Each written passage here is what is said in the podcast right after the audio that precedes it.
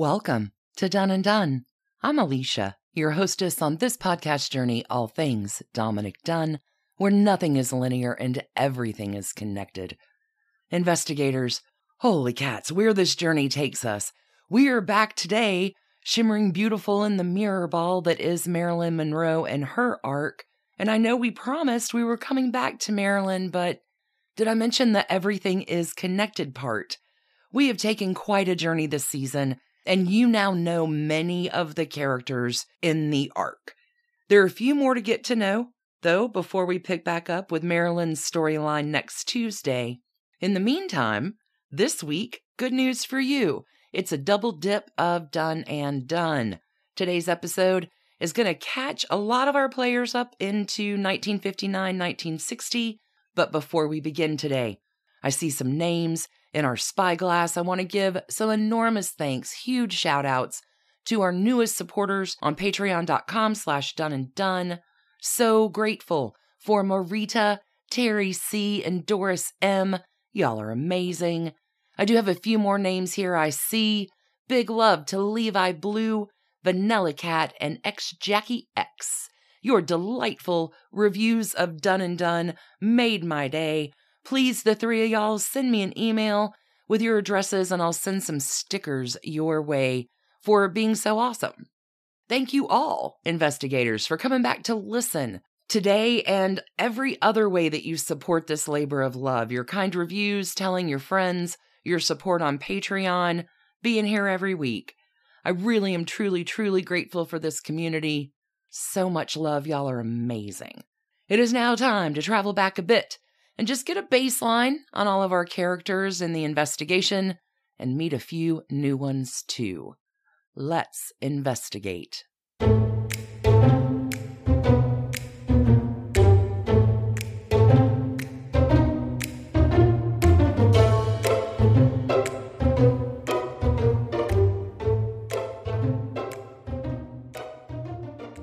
All right, 1959. What's everybody doing?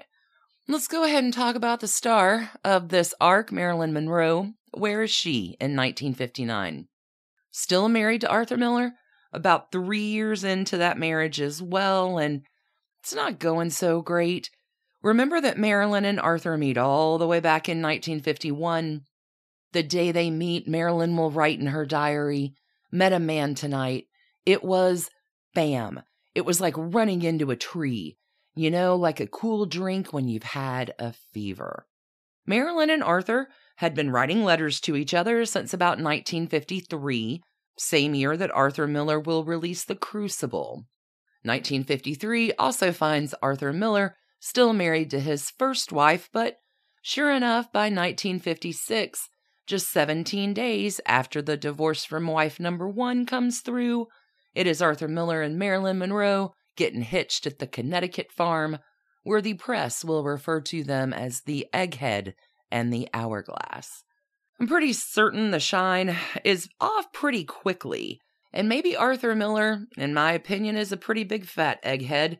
From the beginning, as Marilyn Monroe will see his diary entries in 1956, where Arthur Miller is writing about her, how fragile she is, how needy she is, how she is not at all the woman he thought he was getting. He pours, Arthur Miller does, all of his disappointment down into his diary about his new bride, and she reads it all. I can't say that is an auspicious start to a happy marriage. Remember, Marilyn and Arthur have taken a European honeymoon, mostly for the purposes of filming The Prince and the Showgirl with Laurence Olivier, but besides the diary reveal, let's hope the couple had a little fun. After their honeymoon and the filming, Arthur and Marilyn are back to Roxbury, Connecticut, in a home just a few miles away from Arthur Miller's first wife and his children. Marilyn in Roxbury will feel a little bit out of place, but wowza, she's trying. She's really, really trying, and she will continue to try for the next few years. By the end of 1959, Marilyn Monroe is ramping up for her next movie project, Let's Make Love, which is where we will pick her arc back up next Tuesday. What's our man Nick doing? Our man Dominick and his family have, in 1959, moved into the Walden Drive home. Nick and Lenny welcome their daughter, Dominique, in November of 1959, and Nick now is in the planning stages. He is lining up his adventure at Paramount, which is going to happen in short order when he is the producer of James A. Michener's Adventures in Paradise, starring Gardner McKay. Take me on the leaky tiki with you. Goodness, Gardner McKay is so easy on the eyes. That particular story lives all the way back in episode 5 of the Dunne and Done podcast if you want to catch up on that bit. 1959, I want to bring in one really important historical marker that may not seem like it sounds important, but it's going to put a lot of other card shuffling into play. In January 1959, this is the month and the year that Fidel Castro will shut down gambling in Cuba. Shutting down the casinos in Cuba is essentially going to start the gang war that will occur in the background between Fidel Castro, the mafia, the CIA, the FBI, and both the Eisenhower and Kennedy administrations over the next few years. One other thing that happens in the year of 1959, I want to remind everybody about our private investigator, Fred Otash. Fred Otash, we talked about him many episodes ago in the very beginning part of this and his connection to Peter Lawford. Fred had last assisted Peter back in the earlier 1950s, getting out of a little bit of a sticky situation, but in 1959, Fred Otash will get another call from Peter, looking to have the phones at his home bugged. Well, not bugged exactly. Peter's calling to borrow Fred's bugging equipment wanting to bug the telephone lines at Peter Lawford and Patricia Kennedy's beach cottage in Santa Monica. A little bit interesting here. At this point, Fred Otash assumes that Patricia Kennedy is cheating on Peter Lawford, and Fred doesn't ask too many questions. Fred will help Peter out, but I want you to put a pin in this. The very next year, Fred Otash is getting other requests from not Peter Lawford to go back in and bug Patricia and Peter's beach house as well. He is doing this, as it said, for other interested parties. Maybe some of these other interested parties are looking for the goods on Jack Kennedy to harm or influence his presidential run. But I want you to know from 1959 through Marilyn's death, there is a whole lot of bugging and eavesdropping going on, shady things happening everywhere. Wyndham Hotels and Resorts makes travel possible for all. Whether it's the long haulers looking for a great cup of coffee, a roomier rest for the on a whim road trippers, or a place to make summer memories with the whole family. No matter who you are, where you're going, or why, with 24 trusted brands to choose from like La Quinta, Days Inn, and Super 8, your Wyndham is waiting. Get the lowest price at wyndhamhotels.com. Restrictions apply. Visit website for more details. Let's go ahead and talk about Kennedy Corner in 1959. What's happening? As mentioned, Jack Kennedy is ramping up for his run for the Oval Office. His sister, Patricia Kennedy, and Peter Lawford, brother in law, are hosting and facilitating the West Coast part of his presidential planning run with some pretty key players, including Frank Sinatra. Remember, Peter and Pat have had that beach home for years. Jack Kennedy, Bobby Kennedy, the family have all been using it for years, sometimes with more pure purposes, sometimes not. Jack Kennedy has all kinds of purposes at the beach house, including numerous affairs, along with some fundraising for important donors and parties and the like. But come on, if we're going to be honest about it, Peter Lawford truly is working in the role of purveyor of women for Jack. Peter's bringing in the ladies, including Marilyn Monroe. Now, we've talked about the relationship between Peter Lawford and Frank Sinatra. By this point, 1959, friends, Frank Sinatra has fully integrated himself into this set. He is there every Saturday night at the weekly beach party. Frank Sinatra will become very involved in Jack Kennedy's campaign. Might be worth a mention here that Peter Lawford is not the only one that is supplying the honey, so to speak, to his brother in law, Jack Kennedy, so is Frank Sinatra. Frank Sinatra is going to supply one particular lady. This one's name is Judith Campbell. An FBI memo will identify Judith Campbell as working for Jerry Lewis Productions in a public relations capacity at this point, but there is so much more to the story of Judith Campbell. What I want you to know now is that Frank and Judith Campbell meet. Frank will introduce Judith Campbell to John Kennedy. Their affair will begin the following month. Two days later, Judith Campbell is hopping down to the Fontainebleau Hotel in Miami to see the Rat Pack perform. Lined up against this, Frank Sinatra is also doing a television special to welcome Elvis Presley back from the Army. From this auspicious connection, Judith Campbell, Frank, Jack, Judith Campbell will in turn at the Fontainebleau meet Sam Giancana, infamous gangster, mobster, one of the infamous leaders of the American mafia, Sam Giancana was. Sam Giancana will helpfully pay Judith Campbell's hotel bill, which Judith learns when she checks out. So around Jack, you have Peter and you have Frank Sinatra getting a lot of attention from all kinds of folks. We've mentioned the FBI.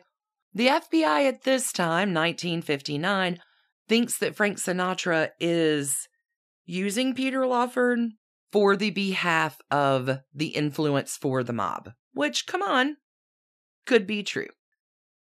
Oh my. James Spada will write in The Man Who Knew the Secrets Frank Sinatra always wanted to be close to power. He let Peter back into his circle in order to be close to the President of the United States, and that's exactly what happened. Spada will continue to say about Peter Lawford he didn't have much sense of himself. His sense of self was derived from being around famous, important people. So that left him vulnerable to being used by famous people like Sinatra, like JFK, and the movie stars he was involved with. It's kind of an interesting contrast there. By March of 1960, there is a memo that has gone to J. Edgar Hoover which clearly states that Peter Lawford has been cultivated by Frank Sinatra for the purposes of bad, bad things. They are close associates. Now remember, Frank Sinatra and Peter Lawford do own a restaurant together, Puccini. They are making a legion of films together, the Rat Pack Enterprise. They are starring on stage together every night. Additionally, Peter Lawford also owns one half of 1% interest in the Sands Hotel. Sands Hotel, owned by gangsters. Now, does the FBI have to sneak around too hard to find this information out? Not really. Jack Kennedy's having a great time hanging out with his brother in law, Peter, and Frank Sinatra at the Sands. Dean Martin is announcing Jack Kennedy at Rat Pack shows. The FBI will report that Jack Kennedy is with a flight attendant from Baltimore on his particular Rat Pack weekend, but now Judith Campbell and Sam Giancana are seeing each other, which will become very sticky when we get into the time frame where the Eisenhower administration begins working on a plan to invade Cuba and overthrow Fidel Castro. The mafia, again, wants Fidel out of the way in order to bring back gambling. The nationalization of the casinos cut the mob out. Mob's not happy. Eisenhower administration isn't happy either. By the summer of 1960, now the CIA is in full effect, working on a Fidel Castro assassination plan as well. The CIA looks to recruit no less than Robert Maheu. Robert Maheu is an assistant to, believe it or not, Howard Hughes. The CIA reaches out to Robert to organize a hit. They give him $150,000 to organize a hit on Fidel Castro. Robert Maheu, assistant to Howard Hughes, is going to reach out to his friend and gangster, Johnny Roselli. Johnny Roselli's girlfriend at the time said that Johnny Roselli would have done the duty for free as a patriotic measure. Again, doing the duty and killing Fidel Castro. Johnny Roselli, I want to give him a little bit of an entry into this story because he will be coming into play in full effect. Another player, too, here, her name is Jeannie Carmen. One is related to the other, and it does interweave into our story. Jeannie Carmen, she's a lady who knows all of these folks. She's known as the queen of B movies. She's a friend of Marilyn Monroe, sometimes a roommate as well. Jeannie and Marilyn meet at the Actors Studio in the 1950s, and her story is simply fascinating. I want to fill you in on the larger bits here, as Jeannie Carmen is often interviewed, often quoted about her friend Marilyn. And she's also a terrific example of pulling so many characters together. We see this a lot in the hidden women of the story we're telling Marilyn, Jeannie Carmen, Gloria Romanoff, Audrey Wilder, Patricia Kennedy.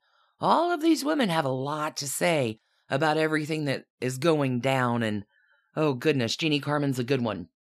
Jeannie is from Arkansas, born there, but bails at a pretty tender age. She's out of Arkansas at 13. She'll hitchhike her way to St. Louis, then it's off to New York City. Jeannie will land in a Broadway show. She does some modeling. She meets a golf pro, falls in love, and will end up becoming, believe it or not, a professional trick golfer. So here's a lady doing all these incredible shots. She's a super big deal on the fairways at that time, paying the bills. And right, her general good looks don't hurt anything either. Now, there is one night that Jeannie Carmen and her golf pro husband are in a rager of a fight. Along comes cruising down the road in his fancy car Johnny Roselli, mobster. Essentially, Johnny Roselli is the guy who handled Los Angeles and Hollywood for the mob throughout the 30s, 40s, 50s. By the 50s, he is in full effect over in Las Vegas. Johnny Roselli sees the scene going down and offers Jeannie Carmen a ride. Jeannie hops in his car and it is off to Las Vegas. She and Johnny She's going to do some more trick shots for cash. She's got a new boyfriend. Jeannie Carmen is also going to be the longtime girlfriend, on and off, of Frank Sinatra. This is in the early 1950s. Jeannie will say that Frank is always reminded of Ava. There's something about Ava Gardner that Frank likes in Jeannie. This is when the full on burning torch song was going on for Frank and his breakup with Ava.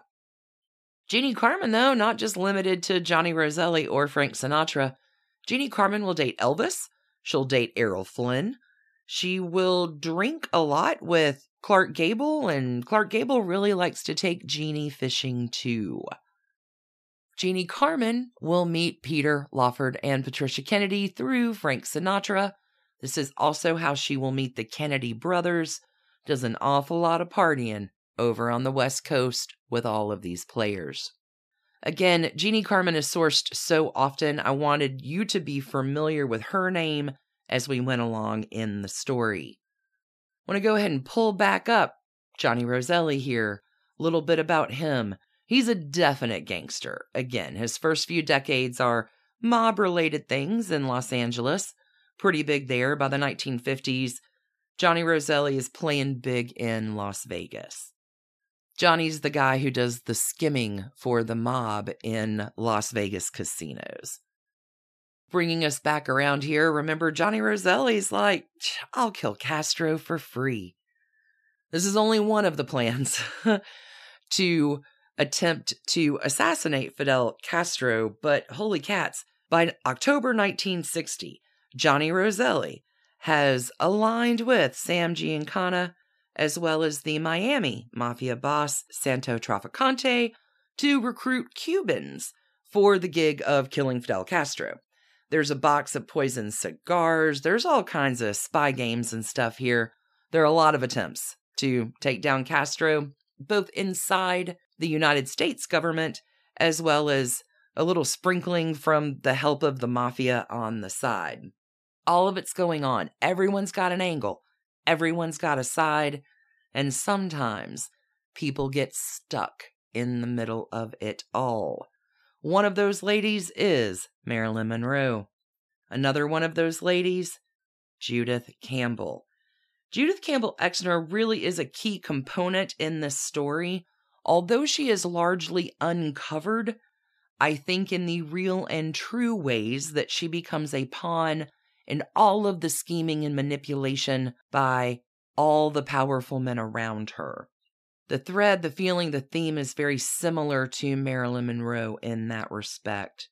We have introduced Judith Campbell today in just a very, very tiny way, but her whole profile, tip to toe, is coming for you next in our double dip of Dunne and Done this week. Always a good idea to follow the podcast and subscribe now so you never miss an episode. Judith Campbell is coming your way this week with a mystery drop. Not sure what day it's going to happen, but do stay tuned. It will happen this week. If you need more investigation in the meantime, be sure to check out patreon.com slash done and done. There are bonus episodes over there that connect to it all. We dropped one earlier this week, even on Frank Sinatra and his Palm Springs home, that connected to so much of it all. It really all does connect, even though it may not be linear every single one of you. Thank you, thank you, thank you so much for listening today and being part of the Dunne and Done community here. Sending enormous good to all of you. And until we meet again sometime later this week for the story of Judith Campbell, stay curious and keep on investigating. Thanks for listening to the Dunne and Done podcast, a Hemlock Creatives production. You can email us at doneanddone at gmail.com you can follow us on Instagram at Dunne and Done Podcast. For further information about our episodes or sources, you can find us online at www.doneanddone.com. See you next week, friends.